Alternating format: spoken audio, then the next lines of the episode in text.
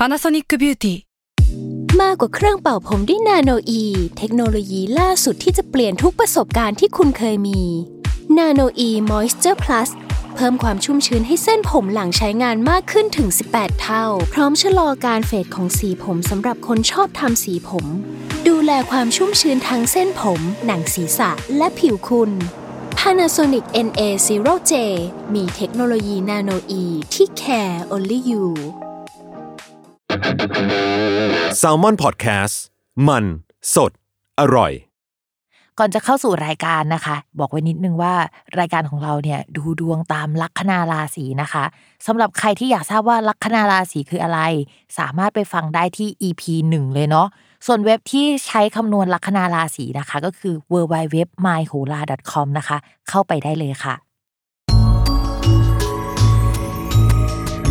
สตาร์ราศี ที่พึ่งทางใจของผู้ประสบภัยจากดวงดาว ยินดีต้อนรับเข้าสู่รายการสตาร์ราศีที่พึ่งทางใจของผู้ประสบภัยจากดวงดาวค่ะสำหรับสัปดาห์นี้ก็เป็นสัปดาห์ที่ 31 พฤษภาคมถึง 6 มิถุนายนนะคะ ก็เป็น EP ที่ 33 แล้ว โอ้ยตื่นเต้นมากเลยอะเพราะว่ามันเดินมาถึง 33 ตอนนะทุกคน อะไรจะมาตื่นเต้นสัปดาห์นี้เนาะ อ่าสำหรับสัปดาห์นี้นะคะ มีดาวย้ายทั้งหมด 2 ดวง เหมือนถ้ามีสถานการณ์เดิมๆอยู่ มันก็จะมีการเปลี่ยนแปลงไปประมาณ 1-2 จังหวะ เรามองว่า 2 จังหวะแหละ ดาวย้าย 2 ดวงอะแต่มันก็อาจจะมีจังหวะเล็กๆ น้อยๆผสมกันไปอยู่นะคะสำหรับดาวที่ย้ายในสัปดาห์นี้เนี่ยก็จะเป็นดาวศุกร์ดาวศุกร์เป็นดาวที่เกี่ยวข้องกับการเงินโดยตรงนะคะ ใครที่ trade คริปโตคริปโตนะคะ อยู่ในแวดวงเกี่ยวกับการเงิน อยู่ในแวดวงเกี่ยวกับ บิตคอยน์แล้วก็พวกหุ้นต่างๆ จะต้องให้ความสนใจเรื่องดาวศุกร์เป็นพิเศษ ทุกครั้งที่ดาวศุกร์มันไปอยู่ในมุมหรือว่าองศาหรือร่วมกับดาวอื่นๆอะมันจะมีอีเวนต์สำคัญนะคะ ยกตัวอย่างเช่นคราวที่แล้วดาวศุกร์อยู่ฝั่งตรงข้ามกับราหู ถ้าใครจำเรื่อง GameStop ได้นะคะ ก็จะเป็นช่วงเวลานั้น แต่ว่าสำหรับช่วงที่ผ่านมาหลายคนก็คงจะเห็นว่าพวกคริปโตเอยบิตคอยเอยมันขึ้นขึ้นลงลงเยอะใช่ไหมซึ่งมันเป็นช่วงที่ ดาวสูงไปเจอกับราหูอีกเหมือนกัน แต่ว่าคราวนี้เขาไม่อยู่ฝั่งเดียวกันนะคะ ก็มีแนวโน้มว่ามันจะมีข่าวลือข่าวลวงอะไรเต็มไปหมดเลยนะคะ ผสมกันไป คือมันมีการปั่นกระแสมีการแปรปวนค่อนข้างเยอะเหมือนฝนฟ้าขนองในช่วงนี้นะคะ มันไปทางเดียวกันหมด ที่สำคัญเนี่ยดาวพุธยังอยู่ร่วมกับราหูที่พิมพ์บอกไปว่า ดาวพุธกับราหูเนี่ยผสมกันแล้วมันจะได้ข่าวลือนะคะ แต่ข่าวลือมันจะจริงหรือไม่จริงอะอีกเรื่องนะ แต่ข่าวลือมาแน่นะคะ ทีนี้ดาวศุกร์อะมันย้ายจากราศีพฤษภเข้าสู่ราศีมิถุนแล้ว เพราะฉะนั้นอาการเก่าๆที่เขาขึ้นขึ้นลงลงข่าวลือเยอะๆ unstable อะไรเงี้ยมันอาจจะหายไป คือมันไม่ได้ขึ้นสุดลงสุดหรือว่าเหวี่ยงแบบนั้นแล้ว แต่ว่ามันก็จะมีปฏิกิริยาหรือว่าแสดงอาการที่เปลี่ยนไปจากช่วงเดือนก่อนๆนนะคะ ดาวศุกร์เนี่ยมันย้าย 31 พฤษภาคม แล้วเขาก็จะมีอาการแบบวันที่ 31 พฤษภาคม ไปจนถึงวันที่ 2 มิถุนายน1สเต็ปนะคะ แล้วก็อาการแบบหลังจากวันที่ 2 มิถุนายนเนี่ยก็จะยาวไปจนถึง 24 มิถุนายน เพราะฉะนั้นเนี่ยจังหวะที่พิมพ์ว่าเนี่ยเป็นจังหวะที่ถ้าใครเล่นหุ้นเทรดคริปโตเอยเนี่ยต้องส่องกันดีๆ ดูกันดีๆ ว่าเขามีพฤติกรรมยังไงนะคะ ส่วนดาวอีกดวงนะคะ ที่ย้ายเหมือนกันนะคะเขาก็จะย้ายหลังดาวศุกร์นิดหน่อย คือดาวศุกร์อะย้ายในวันที่ 31 พฤษภาคม ย้ายเข้ามาสู่ราศีมิถุนนะคะก็เจอดาวอังคาร เจอกันอยู่ไม่กี่วันนะคะ ดาวอังคารก็ย้ายหนีค่ะ จากราศีมิถุนเขาไปเข้าสู่ราศีกรกฎก็จะย้ายวันที่ 2 มิถุนายนนะคะ แล้วเขาก็จะอยู่ที่เนี่ย ถึงวันที่ 19 กรกฎาคม อันนี้คือภาพรวมพิมพ์รู้ว่าหลายคนนะครับช่วงนี้คือติดตามเรื่องคริปโตเยอะใช่ไหมพิมพ์เห็นทั้งไทม์ไลน์พิมพ์ทุกคนพูดเรื่องเดียวกันหมดเลยนะคะ แล้วก็เรื่องอื่นๆอะรู้กันแหละว่าเรื่องอะไรอ่าแต่ว่าสำหรับหลังจากนี้พิมพ์ว่ามันก็จะไม่ชวัดเฉวียงขนาดนั้นแล้ว แต่ว่าก็ดูอาการกันไป ตัวพิมพ์เองเนี่ยไม่ได้ชำนาญเรื่องเกี่ยวกับการดูดวงในภาคการเงินสักเท่าไหร่ คือมันต้องไปเรียนเพิ่มนะ มันเป็นอีกศาสตร์หนึ่งเลย มันจะต้องอ่านอีกแบบอะทุกคน นอกจากเรื่องดาวย้ายสองดวงที่พิมพ์พูดไปแล้วนะคะ เราก็ยังต้องเมนชั่นถึงดาวพุธอีกเหมือนเดิม เพราะว่าดาวพุธในสัปดาห์นี้เนี่ยยังเดินไม่ปกตินะคะ ทุกคน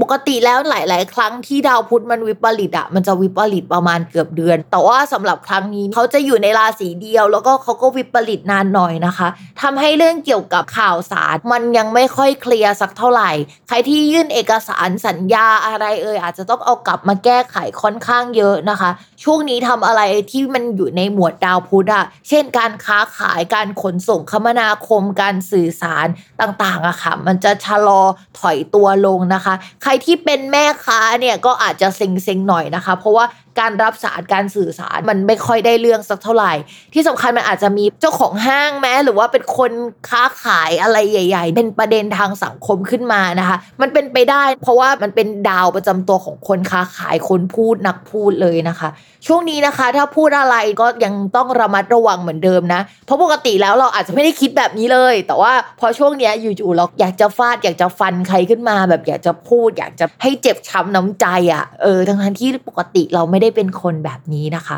เพิ่มเติมอีกดวงหนึ่งก็คือ ดาวเสาร์นะคะเขาก็ยังเดินไม่ปกติค่ะซึ่งอะไรที่มันอยู่ในวงการที่เกี่ยวกับการเกษตร อสังหาริมทรัพย์นะคะ แล้วก็พวกอะไรที่มันเกี่ยวกับทหงทหารเอ่ยก็มันก็อยู่ในแคตตากรีของดาวเสาร์การบริหารจัดการประเทศนะคะ อะไรที่มันดูใหญ่ ๆ เชิงโครงสร้างสเกลที่มันใหญ่มากอะที่มันเอื้อมไม่ถึงนิดนึง ถ้าเราเป็นคนตัวเล็กเราจะรู้สึกว่ามัน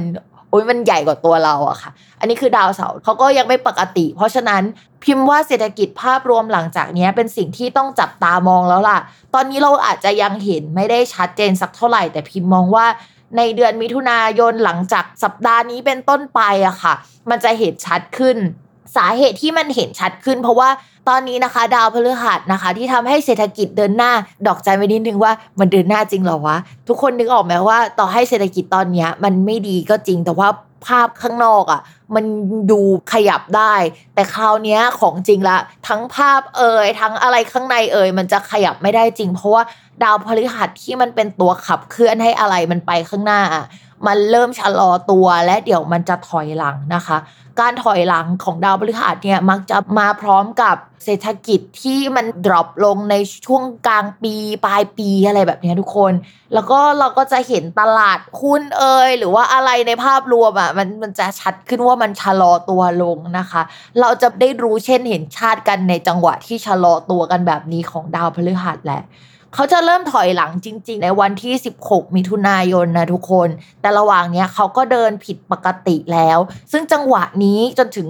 16 มิถุนายนเนี่ยก็เป็นเรื่องหนึ่งนะ แต่ว่าพอเขาถอยหลังในช่วง 16 มิถุนายนเป็นต้นไปอะ มันก็จะอีกเรื่องหนึ่ง เพราะฉะนั้นเรื่องนี้สำคัญมากนะคะ นอกจากเรื่องเศรษฐกิจเอ่ยอะไรเอ่ยที่มันส่งผลโดยตรงที่สัมพันธ์กับดาวพฤหัสแล้วอะดาวพฤหัสอะยังสัมพันธ์เกี่ยวกับผู้หลักผู้ใหญ่ที่มีชื่อเสียงเป็นวงกว้างภายในประเทศนะคะ กระทรวงอะไรที่เช่นสาธารณสุขการศึกษาหรืออะไรใหญ่ๆแนวๆนั้นนะคะ หรือแม้กระทั่งอะไรที่เกี่ยวกับศาสนานะคะ วงการครูบาอาจารย์เอ่ยอะไรแบบนี้มันก็จะสัมพันธ์กับดาวพฤหัสด้วย ราะฉะนั้นเราก็ต้องจับตามองว่าช่วงนั้นน่ะที่ดาวมันเดินผิดปกติอะประเด็นแบบนี้นะคะ มันจะแดงขึ้นมาหรือว่าเราจะได้เห็นกันแหละว่ามันเกิดอะไรขึ้นนะคะ โอเค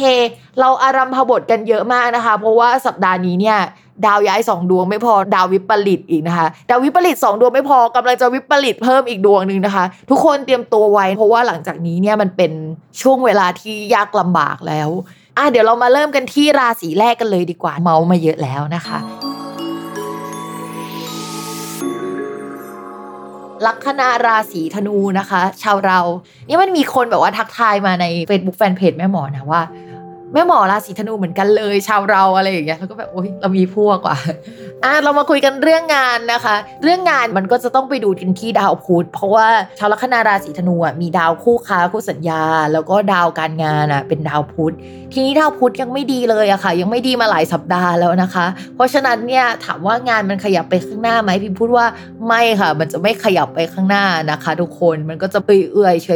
ยๆนะคะ อยู่อย่างนี้มีเหตุให้จะต้องไปวุ่นวายเกี่ยวกับอะไรก็ไม่รู้เยอะแยะมากมายนะคะ จนเราไม่สามารถโฟกัสงานได้ แต่มีเกณฑ์ว่าจะกลับไปทบทวนงานเก่าๆ อะไรเก่าๆ ใด ๆ อะไรเก่าๆทั้งหมดอะค่ะ มันก็จะกลับมาเป็น priority สำคัญในช่วงนี้นะคะ รวมถึงกลับไปอ่านหนังสือใหม่นะคะ เน้นอะไรที่มันเก่ามากๆ เราเคยเรียนมาแล้ว แล้วเรากลับไปเรียนอีก หรือว่างานที่เราเคยทำมาแล้ว แล้วเราก็เอามันมาปัดฝุ่นรีไรต์ทำอะไรใหม่ ลักษณะแบบนั้นทำได้นะคะ แต่ว่าอัตราความก้าวหน้าของเรื่องการงานและชีวิตในภาพรวมมันจะชะลอตัวลงแล้วนะ ช่วงที่ผ่านมาพิมพ์มองว่า คนที่เกิดลัคนาราศีธนูก็มองเห็นความก้าวหน้าของตัวเอง ถึงแม้จะทุลักทุเล แล้วก็สถานการณ์ไม่เอื้ออำนวยนะมาประมาณนึงแล้ว แต่ตอนนี้ดาวพฤหัสกำลังจะเดินถอยหลังแล้วนะคะ เราจะไม่ได้ energy เดิมๆแล้วนะสำหรับคนราศีธนู แอบเตรียมใจไว้ด้วยสำหรับเราจะไม่มีพลังเท่าเก่าอะแต่ว่าแนะนำนะคะคนที่ไร้พลังอะไรอย่างเงี้ย ต้องขยับตัวเยอะ ๆ เพื่อที่จะทำให้ตัวเองมันยังเคลื่อนไหวอยู่นะ ไม่งั้นมันจะหมดไฟจริงนะคะ ดาวมันก็ทำงานอย่างนี้แหละ แค่เราออกกำลังกายอะมันก็ส่งผลกับดาวนะคะ ทีนี้เรื่องงานมันไม่ขยับก็เป็นกำลังใจให้ทุกคน แต่มันยังมีข้อดีอยู่นะคะ ก็คือมีดาวศุกร์ย้ายมาในช่องปัตตานีก็คือห้องฝั่งตรงข้ามของราศีธนูนะคะ ปกติแล้วอะเวลาดาวศุกร์ย้ายมาอยู่ในช่องฝั่งตรงข้ามตามตำราแล้วเขาจะบอกว่า เฮ้ยมันจะร้อนนิรันคือมันไม่ค่อยดีในดวงเกิดนะนะ มันเหมือนกับว่าทำให้มีกิเลสค่อนข้างเยอะอะไรประมาณนี้ เพราะฉะนั้นเนี่ยราศีธนูในช่วงต่อไปเนี้ย ถ้าสมมติว่าปรับเปลี่ยนนะคะ วิธีการทำงานเป็น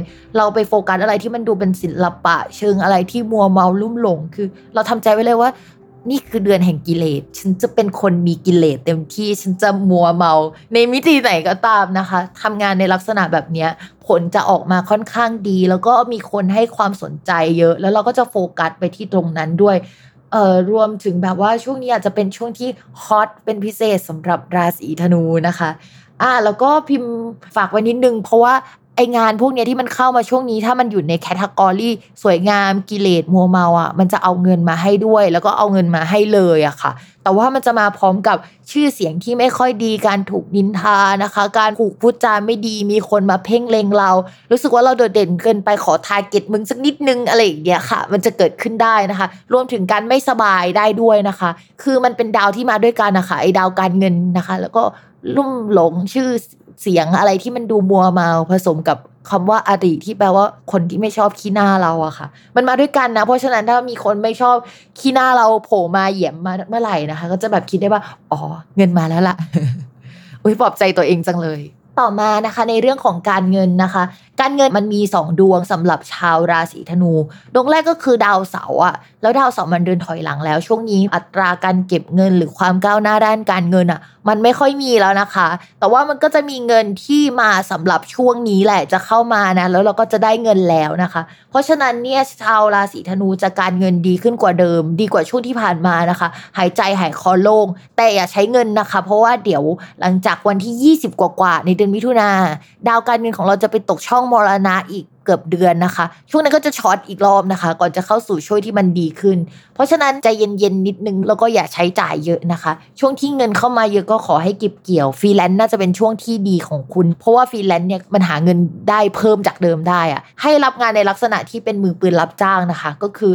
ทำปุ๊บได้เงินปั๊บอะไรอย่างนี้ค่ะ ต่อมาค่ะในเรื่องของความรักนะคะ มีแนวโน้มว่าคนโสดอะจะมีคนเข้ามาให้ความสนใจมีฟงมีแฟนในช่วงนี้นะ ซึ่งจริงๆแล้วอะดาวที่มันเป็นคู่ครองอะมันไม่ทำงานในช่วงนี้ แต่ว่ามันมีดาวอื่นๆเข้ามานะคะ พิมพ์แอบกลัวนิดนึงว่าถ้าเป็นคนเนี้ยที่เป็นคนถูกใจอะ เข้ามามันจะแป๊บเดียวหรือเปล่า แต่ก็ลองดูนะคะ ลองคุยดู เพราะว่าเราจะลุ่มหลงกับเขาได้ แล้วก็คุยกันก็น่าสนใจอะในช่วงนี้นะคะ แต่มันอาจจะไม่ใช่คนที่เป็นสเปคของเราที่เป็นสเปคหลักๆ ต่อมาค่ะสำหรับคนที่มีแฟนแล้วนะคะ ต้องระวังมีคนมาตกหลุมรักนิดนึงอะด้วยความที่ดาวมันเดินแบบนี้ก็แฟนจะไม่ค่อยมีเวลาให้สักเท่าไหร่นะคะ เพราะมัวแต่ไปประสบเคราะห์กรรมปัญหาของตัวเองนะคะ ในช่วงนี้นะคะ ในขณะที่งานของเราก็มีปัญหาเราก็ต้องโฟกัสงานของเราเหมือนกันนะคะ คนรักก็จะไม่ค่อยว่างต้องทำใจนิดนึง ช่วงนี้นะคะ อย่าเป๋เยอะนะคะ แล้วก็ด้วยความที่คนราศีธนูจะรู้สึกสวยเป็นพิเศษนะคะ เพราะว่าดาวศุกร์เนี่ยดาวแห่งความสวยงามหรืออะไรเงี้ย